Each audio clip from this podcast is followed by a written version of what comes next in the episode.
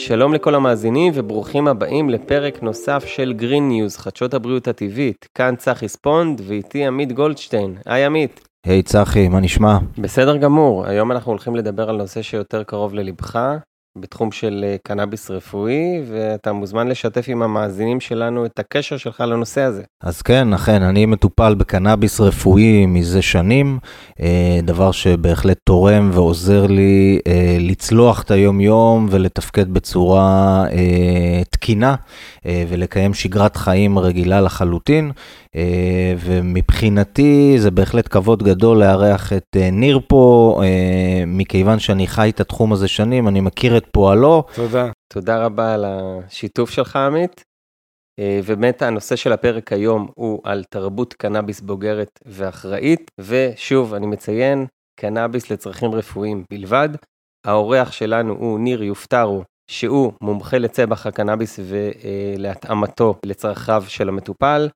הוא אחד הפעילים הבולטים בישראל להנגשת הטיפול בקנאביס רפואי, זכה לכינוי המלאך בעקבות הסיוע שהוא נותן לחולים קשים בהפקת שמן קנאביס, והוא בעל ניסיון רב בהדרכה וליווי מטופלים בקנאביס רפואי. אז אה, ברוך הבא, ניר. שלום, תודה על האירוח. תודה שבאת. אז קודם כל נשמח לשמוע איך הגעת לעולם הזה של קנאביס, ובפרט קנאביס רפואי, וגם אה, לפתח אה, מומחיות בנושא. אה, אני נחשפתי לקנאביס, את האמת, אה, כבר בגיל 15. גרתי במזכרת בתיה, מושבה קטנה, די משעמם. אין מה לעשות אחרי הצהריים, אין איך לצאת ממושבה של קילומטר וחצי על קילומטר וחצי. והתחלתי להשתמש, לעשן קנאביס. ואז לאט לאט גיליתי שאני בעצם מפספס את הכדורי רטלין בבית ספר, אבל אני כן יושב בשיעור וכן לומד, והמורה מדווחת להורים שהרטלין עובד נהדר, אבל אף אחד לא יודע שאני לא לוקח רטלין. ולאט לאט הבנתי שזה עוזר לי, אז המשכתי להשתמש בקנאביס. חשבתי שאני חכם גדול. כשהשתחררתי מהצבא, הגעתי פעם ראשונה לאמסטרדם והבנתי שאני לא יודע כלום. והתחלתי ללמוד ולחקור ולהבין ולגדל ולהתעסק, וכבר עשר שנים אני מטופלים, ב... מלווה מטופלים בישראל. הקמתי חווה בישראל, חווה מתקן גידול בארצות הברית, צברתי את הניסיון לאט לאט עם השנים. הרוב בלמידה עצמאית, כי אין מוסד אקדמאי בישראל שמלמד על קנאביס, אין, היום כבר יש, אבל אז בזמנו לא היה. ואין איזה תעודה מיוחדת במקצוע הזה, ואת רוב הידע הוא נרכש מה שנקרא בשוק החופשי, בתחום הלא חוקי. אוקיי, okay. חשוב לנו גם לציין קודם כל שאנחנו לא מעודדים עישון בשום צורה כזאת או אחרת, נדבר פה רק על צרכים רפואיים בלבד. כן, אנחנו נגיע לזה ונעמיק על ההבדלים גם בהמשך. מעולה. אז רוב המאזינים יודעים שבעצם משתמשים בקנאביס, צורכים את הקנאביס, מעשנים אותו. האם יש דרכים נוספות אה, שיותר מומלצות, פחות מומלצות, עוזרות לדברים מסוימים? אה, כן, בטח. אה, קנאביס הוא טוב לעישון אה, והוא עוזר גם להירגע וגם לכאבים, אבל בעיקר אה, לכאבים אקוטיים, או ל... נגיד התקפים אפילפטיים למטופלים שיש להם אורורה ויודעים שמגיע התקף, אז לעשן יעצור את ההתקף. אבל שמן נספג הרבה יותר טוב למחזור הדם, הפעילות שלו על המערכת הביולוגית שלנו, על הגוף, הוא למשך 4 שעות, עישון הוא רק לשעה. אז אם אני אשן כל 40 דקות בערך, אני אשמור על המערכת חיסון עובדת ופעילה למשך כל היום. אם אני אצרוך שמנים, אז אני כל ארבע שעות בעצם אה, אשמור על המערכת, אני אצטרך את השמן והמערכת תהיה פעילה לאורך כל היום. אז במקום לעשן כל שעה, אני אטול שמן ארבע פעמים ביום ואני אהיה מוגן אפילו במידה יותר גבוהה, כי הספיגה של השמן לגוף היא טובה יותר וגבוהה יותר. ההשפעה גם חזקה יותר בעצם? ההשפעה שונה, היא לפעמים חזקה יותר וכבדה יותר, בעיקר אה, בבליעה. אה, אבל כן, היא ממושכת יותר, ואנשים נוטים לייחס לזה השפעה חזקה יותר בגלל המשך הרב של הארבע שעות השפעה לעומת שעה, שעה וחצי השפעה. אתה התפרסמת לקהל הרחב לפחות בכל נושא הכנת אה, שמן ריק סימפסון, אז נשמח לשמוע בעצם מה זה אה, ולמה זה תורם. שמן ריק סימפסון זה בעצם אה, כינוי לשמן קנאביס מרוכז. ריק סימפסון היה חוואי קנדי שחלה בסרטן העור וריפא את עצמו בעזרת אה, מיצוי של אה, קנאביס, אה, מעילה שלו באלכוהול, ואידוי של האלכוהול, ואז נשאר רק השמן. וככה בעצם הוא ריפא את עצמו מסרטן בשנת 2005, והמקרה שלו התפרסם בכל העולם. משרד הבריאות הישראלי נתן אותו למטופלים, חילק אותו בעצם. אז בזמנו, עד 2016 כל מטופל היה מקבל את זה ישירות מהמגדלים. וב-2016 כשנכנסה הרפורמה אז הפסיקו לחלק את זה למטופלים, נוצר איזשהו מין ואקום ואני עזרתי למטופלים פשוט להכין את זה עם התפרחות שהם קיבלו ממשרד הבריאות כדי לא לפגוע להם ברצף הטיפולי. איזה רפורמה אה, הייתה בתחום הזה למי שלא מכיר? אה, פעם במדינת ישראל, תחום קנאביס בישראל קיים מ-2006, אז נפתחה בעצם הרחבת גידול הראשונה והייתה פילנטרופית, בעצם הייתה משפחה שגידלה וחילקה למי שמשרד הבריאות אישר לו, אז הכל עבר דרך בית חולים אברבנאל. לאחר מכן ב-2008 כבר נפתחו פה שמונה חברות שבעצם אה, מכרו למטופלים במחיר תקרה של 370 שקל, הם בעצם לא מכרו את הקנאביס, הם שהמטופלים שילמו על השירות. וכי אסור למכור בישראל סם מסוכן. ורק ב-2016 נכנסה הרפורמה של, של משרד הבריאות שבעצם החריגה את כל נושא הטיפול בקנאביס והשימוש בו ובעצם העבירה את זה לרישיונות ולמרשמים מסודרים דרך uh, המערכת הציבורית וקופות החולים.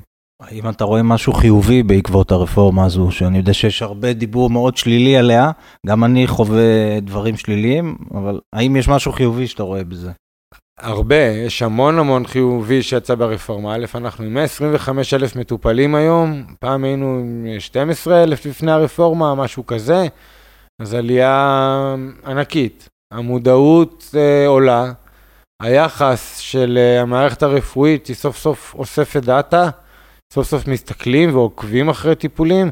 השוק היה פה מ-2006, אבל חוץ מחברה אחת, אה, אולי שתיים, לא היה פה הרבה איסוף של מידע אמיתי ונכון כדי לתכלל את הטיפול הנכון בקנאביס ולהקים פה מערך אה, נכון ומדויק. אה, האיכות של הקנאביס מאוד השתפרה, זה לאו דווקא בגלל התקינה, ובגלל השוק שגדל ודרש, התקינה להפך, היא גורמת לירידה של האיכות של הקנאביס. אם זה בגלל uh, הקרנות שמחייבים לעשות בישראל, מה שלא עושים באירופה ובקנדה, uh, שאריות של מתכות כבדות, שימוש בחומרי הדברה מסוימים, לא בודקים שאריות של זרחן, למרות שזה אחד הדשנים הנפוצים בקנאביס. Uh, לא בודקים כל מיני שאריות. שיש בחומרי ההדברה. שמשתמשים בהם, אם זה שאריות של סבון, שאריות של שמנים. קנאביס זה צמח, אבל אנחנו, אנחנו משתמשים ברקמות שומן שיש בו, בעצם בשמן שיש בו. וכששופכים שמן על שמן, הם מתחברים ביניהם ולא ניתן להוציא אותם. ואז אנשים אומרים שהם משתעלים ושהטעם לא טוב, כי הם מעשנים שמנים צמחיים אחרים שהם לא קנאביס, או שאריות של סבונים. אז יש בזה מן הפסול. אבל uh, לפחות uh, השוק מתקדם, השוק גדל, זה הקצת טוב שכן יש ברפורמה. Uh, נהיה יותר רצף טיפולי, יותר מודעות. אנחנו סוף סוף מקבלים בדיקות מעבדה מפורטות עם מה מכילים התפרחות שאנחנו מקבלים, פעם היינו יכולים לחלום על זה. Uh, הקרינו קנאביס בישראל משנת 2013, עוד מלפני הרפורמה. אנשים מייחסים את ההקרנות ל... לרפורמה, אבל זה עוד מלפני. אז יש דברים טובים ויש דברים אה, פחות טובים ברפורמה.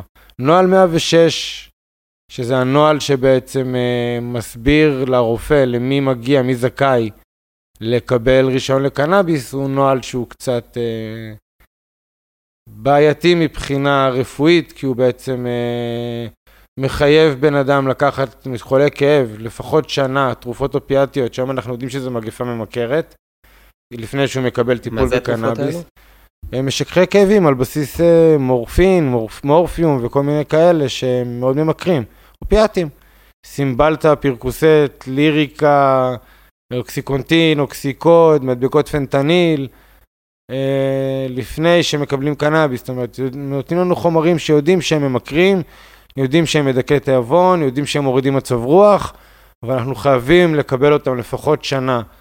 לפני שנקבל קנאביס. לפי הנוהל של משרד הבריאות, ילד אפילפטי חייב לקבל חמש תרופות מרשם אנטי-אפילפטיות, שהן תרופות נוירולוגיות שמשפיעות על המוח. יש להם נזקים ארוכי טווח. ילד אפילפטי חייב חמש כאלה לפני שהוא מקבל uh, טיפול בקנאביס. שכבר הוכח כעובד, ויש שתי תסמונות אפילפטיות שנמצאות בסל הבריאות, סל התרופות, ומטופלות ב-CBD. עכשיו אם אנחנו כבר ניגע בזה רגע, אה, שם המינונים שהיצרן ממליץ זה עד 1,500 מיליגרם ביום, שזה מה שמטופל שהוא לא ילד, מקבל לחודש, מבחינת משרד הבריאות. אז מה שמומלץ לילד עד גיל 12 על פי מיליגרם פר קילו פר דיי, כמו כל תרופה מדודה, אה, נותנים למבוגר למשך חודש את אותו המינון, ואז אומרים הקנאביס לא עזר למטופל. הרופא אומר הוא חזר אליי והוא אמר שזה לא עזר לו. אה, ברור, הבאת לו 150 פחות ממינון של ילד. וואו. אני אשמח, אני אשמח גם לקצת הסבר על המושגים של ה-CBD, ועוד שאלה, היום אה, מטופל של קנאביס, מקבל רישיון לקנאביס, אז מה הוא עושה? אה, הוא, הוא מקבל איזושהי הכוונה מהרופא, איזה זנים טובים לו, לבעיות שלו? מה, מה עושים במקרה כזה? אז ככה, אז קודם כל בקנאביס יש למעלה מאלף רכיבים פעילים, הכי מוכר ביניהם והיחידי שממסטל הוא פסיכואקטיבי, זה ה-THC, ש...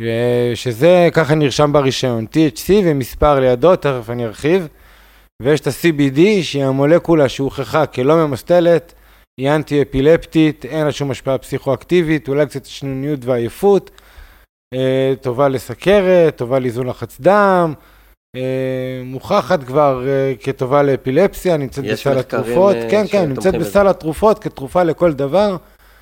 מחקרים של חברת GW מאנגליה, שחקרה שתי תסמונות של אפילפסיה, וזה מאושר לטיפול. כתרופה לכל דבר ועניין. CBD נקי, לא עם עוד חומרים מהצמח. ובעצם על זה, על שני החומרים האלה בלבד, מושתת כל מערך הטיפול במדינת ישראל. מתעלמים מכל שאר האלף רכיבים הפעילים, וכשאני מגיע לרופא הוא ירשום לי מרשם שנמדד ב-THC, שזה יירשם T, או CBD יירשם כ-C, עם מספר לידו, בין 5 ל-20 זה אחוזים של החומרים הפעילים שיש בצמח. אז יש לנו נגיד T20 עם C4, עם CBD 4 אחוז, אז זה T20 אחוז. CBD 4%, וזה מה שיש לי במוצר. או שיש לי מוצר שהוא מאוזן, T10, C10, THC 10%, CBD 10%. וככה בעצם מחולקות הקטגוריות.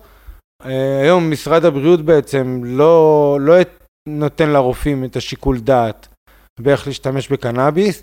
הם אה, מחויבים לתת לי 20 גרם בהתחלה גם אם אני מטופל בעל ניסיון. למשל חזרתי מקליפורניה עם רישיון מקליפורניה של 120 גרם, הגעתי למדינת ישראל, קיבלתי 20 גרם. הם לא מתייחסים ל... אם היה לי, יש לי או אין לי ניסיון. אה, אני מתחיל עם 20 גרם מקטגוריה של T10 C10 במקסימום. שזה אומר T, שוב, THC 10 אחוז, שזה מינון שהוא יחסית נמוך לבן אדם בוגר לשימוש במשך חודש שלם. בעיקר בסוגי כאב אקוטיים כמו מחלות CRPS או אה, כאבי פאנטום למיניהם.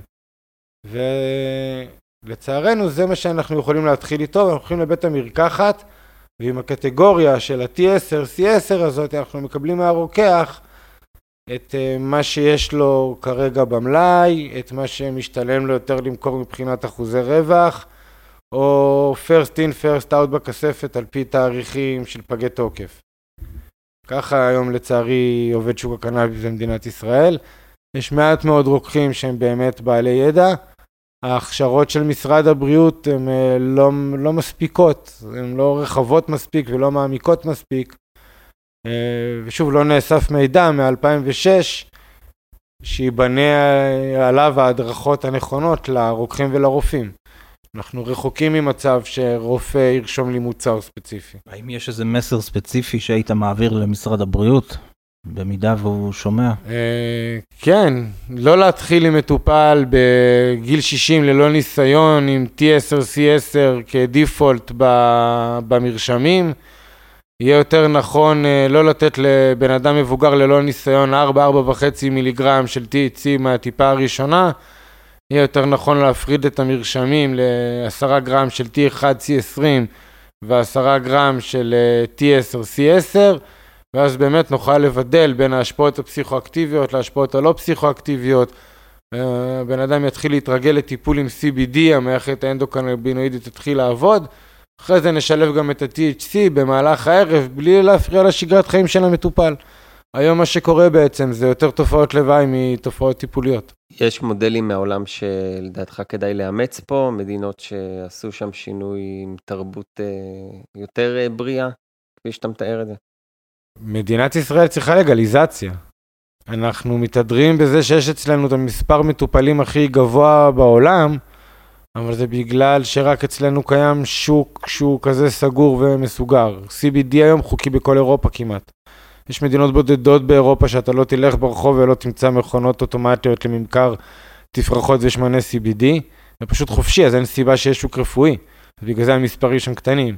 אם אני אוכל לטפל בעצמי בצמח, ברפואה טבעית, אם אצל הנטורופט שלי, או אצל ההרבליסט שלי, או בחנות הטבע שלי, אני לא אגיע לרופא. זה מה שרוב האנשים שמאמינים ברפואה טבעית, שמאמינים בגישה הירוקה יותר, יעשו, הם לא יגיעו לרופא, הם ילכו לחנות טבע. ברגע שבמודלים כמו בארצות הברית, באירופה, אה, אורוגוואי, אה, אוגנדה, יש לנו אה, תאילנד, אנחנו יכולים פשוט לגשת לכל חנות, לקנות את המוצרים הטבעיים שלנו, את הרפואה הטבעית שלנו, אנחנו לא נגיע לרופא הקונבנציונלי, זה יהיה הרבה יותר פשוט והרבה יותר קל לכולם. בעתיד, שיהיו תרופות מבוססות קנאביס, מדויקות, מדודות, חקורות, עם מחקרים כפולי סמיות, אני לכי לרופא, בטח, אני מעדיף שאם יש לי מחלה אקוטית, זה שיפתרו אותה בצורה מהירה. שיקול דעתי כמטופל. היום אין אופציה. גם כל עוד אין לגליזציה זה משאיר פתח לשוק שחור, בטלגרם למשל, ואנשים לא יודעים בדיוק מה הם קונים שם. תוכל להרחיב פה? השוק השחור היום בישראל הוא ענק, המספרים הרשמיים של אה, משרד לביטחון פנים זה 1.2 מיליון מעשנים. אה, אז אם זה המספר הרשמי, אז אנחנו בכיף יודעים שאפשר להוסיף עליו עוד... אה, אני, ואני נזהר בדבריי, אני מוסיף רק 100 אלף על המספר שלהם. אני יודע שיש פה 1.3 מיליון אה, משתמשי קנאביס בשוק החופשי, ויש מצד שני רק 125 אלף מטופלים בשוק הרפואי. ומשרד לביטחון פנים טוען שיש זליגה, איך 125 אלף יכולים להזליג למיליון 300.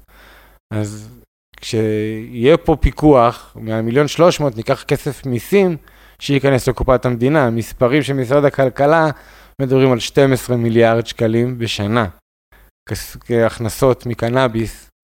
אם עכשיו כל סוחר בטלגראס היה מוציא חשבונית קבלה. אין לי בעיה לשלם עוד מע"מ אה, ושהכל יהיה בסדר. המדינה תרוויח מזה, רוב הסוחרי סמים היום יעברו לעבוד בשוק ה...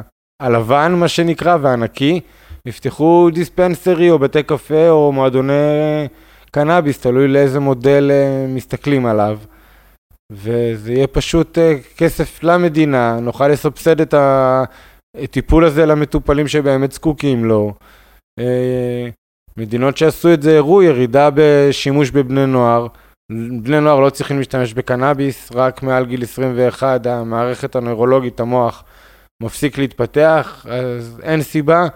במדינת ישראל זה כנראה מעל גיל 18, כי אנחנו כבר מקבלים נשק, אז אנחנו, ואנחנו רשאים לשתות אלכוהול בגלל הצבא. כי אם אני מקבל נשק ואני אחראי לראות למרכז מסה, אז אני גם אחראי לשלוט בגופי ולשתות אלכוהול, אבל אני מקווה שלפחות הקנאביס יגבילו מגיל 21, וגם את האלכוהול. אבל זה המצב, אז אמרת שאתה בעד לגליזציה, ואני גם כן, כמובן. נשמח לשמוע היום מי שבעצם אה, אה, לא מצליח לקבל אישור מסיבה כזו או אחרת, או אפילו המינון לא מספיק לו לחודש, אז הוא בעצם פונה לשוק השחור, לטלגראס, אה, ואז בעצם מה קורה? האם הוא יודע מה הוא רוכש? האם הוא יודע אם יש לזה אחריות? האם, יכול לקרוא, האם יכולים לקרות מקרים שליליים, ובעצם לקחת את אותו בן אדם אחורה מבחינה בריאותית? כן, כמובן, כשאתה לא יודע מה אתה מכניס לגוף שלך, אז יש עם זה הרבה בעיות. היום אה, לאו דווקא טלגראס, כי יש עוד המון המון ערוצים בטלגרם שמתעסקים בזה, כן? טלגראס זה רק אחד ממאות ערוצים שמתעסקים בזה היום. אנחנו רואים פליירים על הרצפה בכל תל אביב ש... ופרסומות בפייסבוק. זה פשוט אה, נגיש. אבל אנחנו לא יודעים מה מקבלים, וזה בעיה. יש למשל אה, מטופלים שכן, יכולים, חולים במחלות ריאות, הם לא יודעים במה רסיסות הצמחים בשוק החופשי, הם לא יודעים שיהיה להם רצף טיפולי, זאת אומרת, יכול להיות שמשהו עזר לי, אני אגש לסוחר שלי בחודש הבא ולא יהיה לי את אותו דבר, אז זה לא יעזור לי. אה, כשקונים בצורה מבוקרת ממגדלים רשמיים, יש למי להתלונן, יש להכל אבא ואמא, ויש גם רצף טיפולי. לצערנו בשוק השחור אין אה, רצף טיפולי, כי אין מועצה לצרכנות שמפקחת עליו. אם ידע לגליזציה, הייתה מועצה לצרכנות שתפקח עליו, והיה לנו גם למי להתלונן אם היו בעיות. לגבי התפקיד שלך היום, שזה סיוע למטופלים ולהתוות אה, זנים לבעיות מסוימות, יש אה, הכשרה? איך זה עובד בדיוק? אין היום הכשרה כזאת, זה פשוט אה, הרבה אנשים בעלי ניסיון, מטופלים ותיקים, מקימים מרכזים בעצם לליווי ולהדרכה. אנחנו לא נוגעים ברישיון, לא מתעסקים במכירה של המוצרים. באמת, מלווים את האינדיבידואל, אנחנו מגיע מטופל לצורך העניין עם רישיון, עם, עם הקנאביס שלו, אנחנו ממליצים לו מתי לצרוך, כמה לצרוך, מספר פעמים ביום, אה, איזה זנים נכון לו לקחת, כי אנחנו מכירים את הזנים פשוט. היום הרוקח, הוא לא יודע מה הוא מוכר, הוא מקבל קופסה שאסור לו לפתוח. הוא לא יכול להסתכל אפילו על הפרחים שהוא מוכר. הוא מוכר לי סוג של חתול בשק. הוא קונה משהו שסוכן מגיע אליו ומוכר לו, הוא אפילו לא יכול לראות או לבדוק אם המוצר טוב. שמפו יכול לקחת הביתה ולבדוק. אה, תרופה, יש לו מחקר שמסביר ומראה על קנאביסן.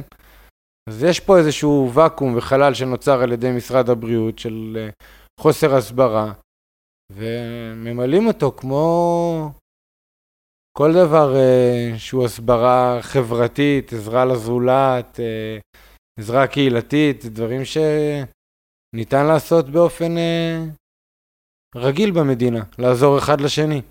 לסיום, נשמח לשמוע אה, לסקפטים שבינינו, אה, כיצד קנאביס יכול בעצם למנוע מחלות ולשפר את איכות החיים. אה, קנאביס יודע להשפיע על מדדי דלקת ויודע לאזן את הדלקות בגוף. זאת אומרת שיש דלקת רע ויש דלקת טובה. כשהדלקת הטובה עובדת יותר מדי, אז היא כבר הופכת ללא טובה, היא תוקפת את הגוף. דלקת לא טובה, אם היא יסודה לא טובה, והיא תוקפת את הגוף. הקנאביס יודע לאזן את השילובים בין, ה... את האיזון בין הדלקות, כדי באמת לרפא ולהפעיל את מערכת החיסון בצורה נכונה יותר, מאוזנת יותר ומבוקרת יותר. אה, קנאביס יודע להוריד סטרס, סטרס זה אחת המחלות הכי אה, ממאירות של המאה ה-20, אה, כל הלחץ שאנחנו חיים בו, חוסר שינה, אה, sleep deprivation זה פשוט עושה נזק עצום לגוף, שלא ישנים טוב בלילה. אז קנאביס יודע לתת לישון טוב בלילה, אז הגוף ישן טוב, המדדי דלקת בגוף מאוזנים, מערכת החיסון מרפאה אותנו תוך כדי שינה, ששינה טובה, שינה עמוקה, ללא הפרעות. אנחנו רגועים במהלך היום, אנחנו בלי סטרס כל מהלך היום, אבל ממשיכים לעבוד ולתפקד. קנאביס פשוט יודע לשמור על מערכת חיסון טובה, שיודעת לשמור עלינו בריאים. מה לגבי נזק לריאות אה, מהעישון? גם פה חשוב אה, להתייחס לסוגיה הזאת. כן, צריכה מעישון יכולה לעשות נזק לריאות. אה, לפעמים צריך את זה, למשל במחלות COPD או דווקא סרטני ריאות, אז אידוי של קנאביס, לא עישון, זה לפגוע ישר באיבר המטרה. לי יש מרכז הדרכה שפשוט מנחה מטופלים אחרי להשתמש בשמנים. אנחנו בעצם מתאימים מספר שמנים לכל שעות היום למטופל. אה, וכשנכנסים לגלגל של טיפול בשמן, שמשתמשים בשמן קבוע, אחרי טטרציה של העלאות מינון ומגיעים למינון שהוא באמת מטיב איתך, אז לאט לאט אתה אין את הצורך בעישון כי אתה יודע להימנע מהכאב. אצל הרבה מטופלים יודעים להגיד שהכאב בא בשעות מסוימות של היום, לפי המאזן ההורמונלי של הגוף. כשאתה מתכנן את זה נכון, ואתה לוקח את השמנים בשעות הנכונות, במידות הנכונות, אתה מונע את הכאב, ואז אין סיבה בכלל לעשן. תודה רבה, ניר. תודה לכם. תודה רבה. כבוד גדול. תודה. כן, נראה לי סיכמנו את הנושא בצורה מאוד אה, יפה, ושוב אנחנו מזכירים, אנחנו לא מעודדים שום צריכה של קנאביס. קנאביס עדיין סם מסוכן במדינת ישראל, אה, הוא כבר לא שימוש מעל 15, החזקה מעל 15 גרם עדיין נחשבת כעבירה פלילית. אה, לא להקל ראש בעניין, בטח שלא בזמן נהיגה ובטח לא בשימוש ליד ילדים. אנחנו ראינו דווקא בזמן האחרון הרבה כתבות בעניין שילדים אכלו את העוגיות של ההורים, אז להרחיק מילדים. תודה רבה, ניר.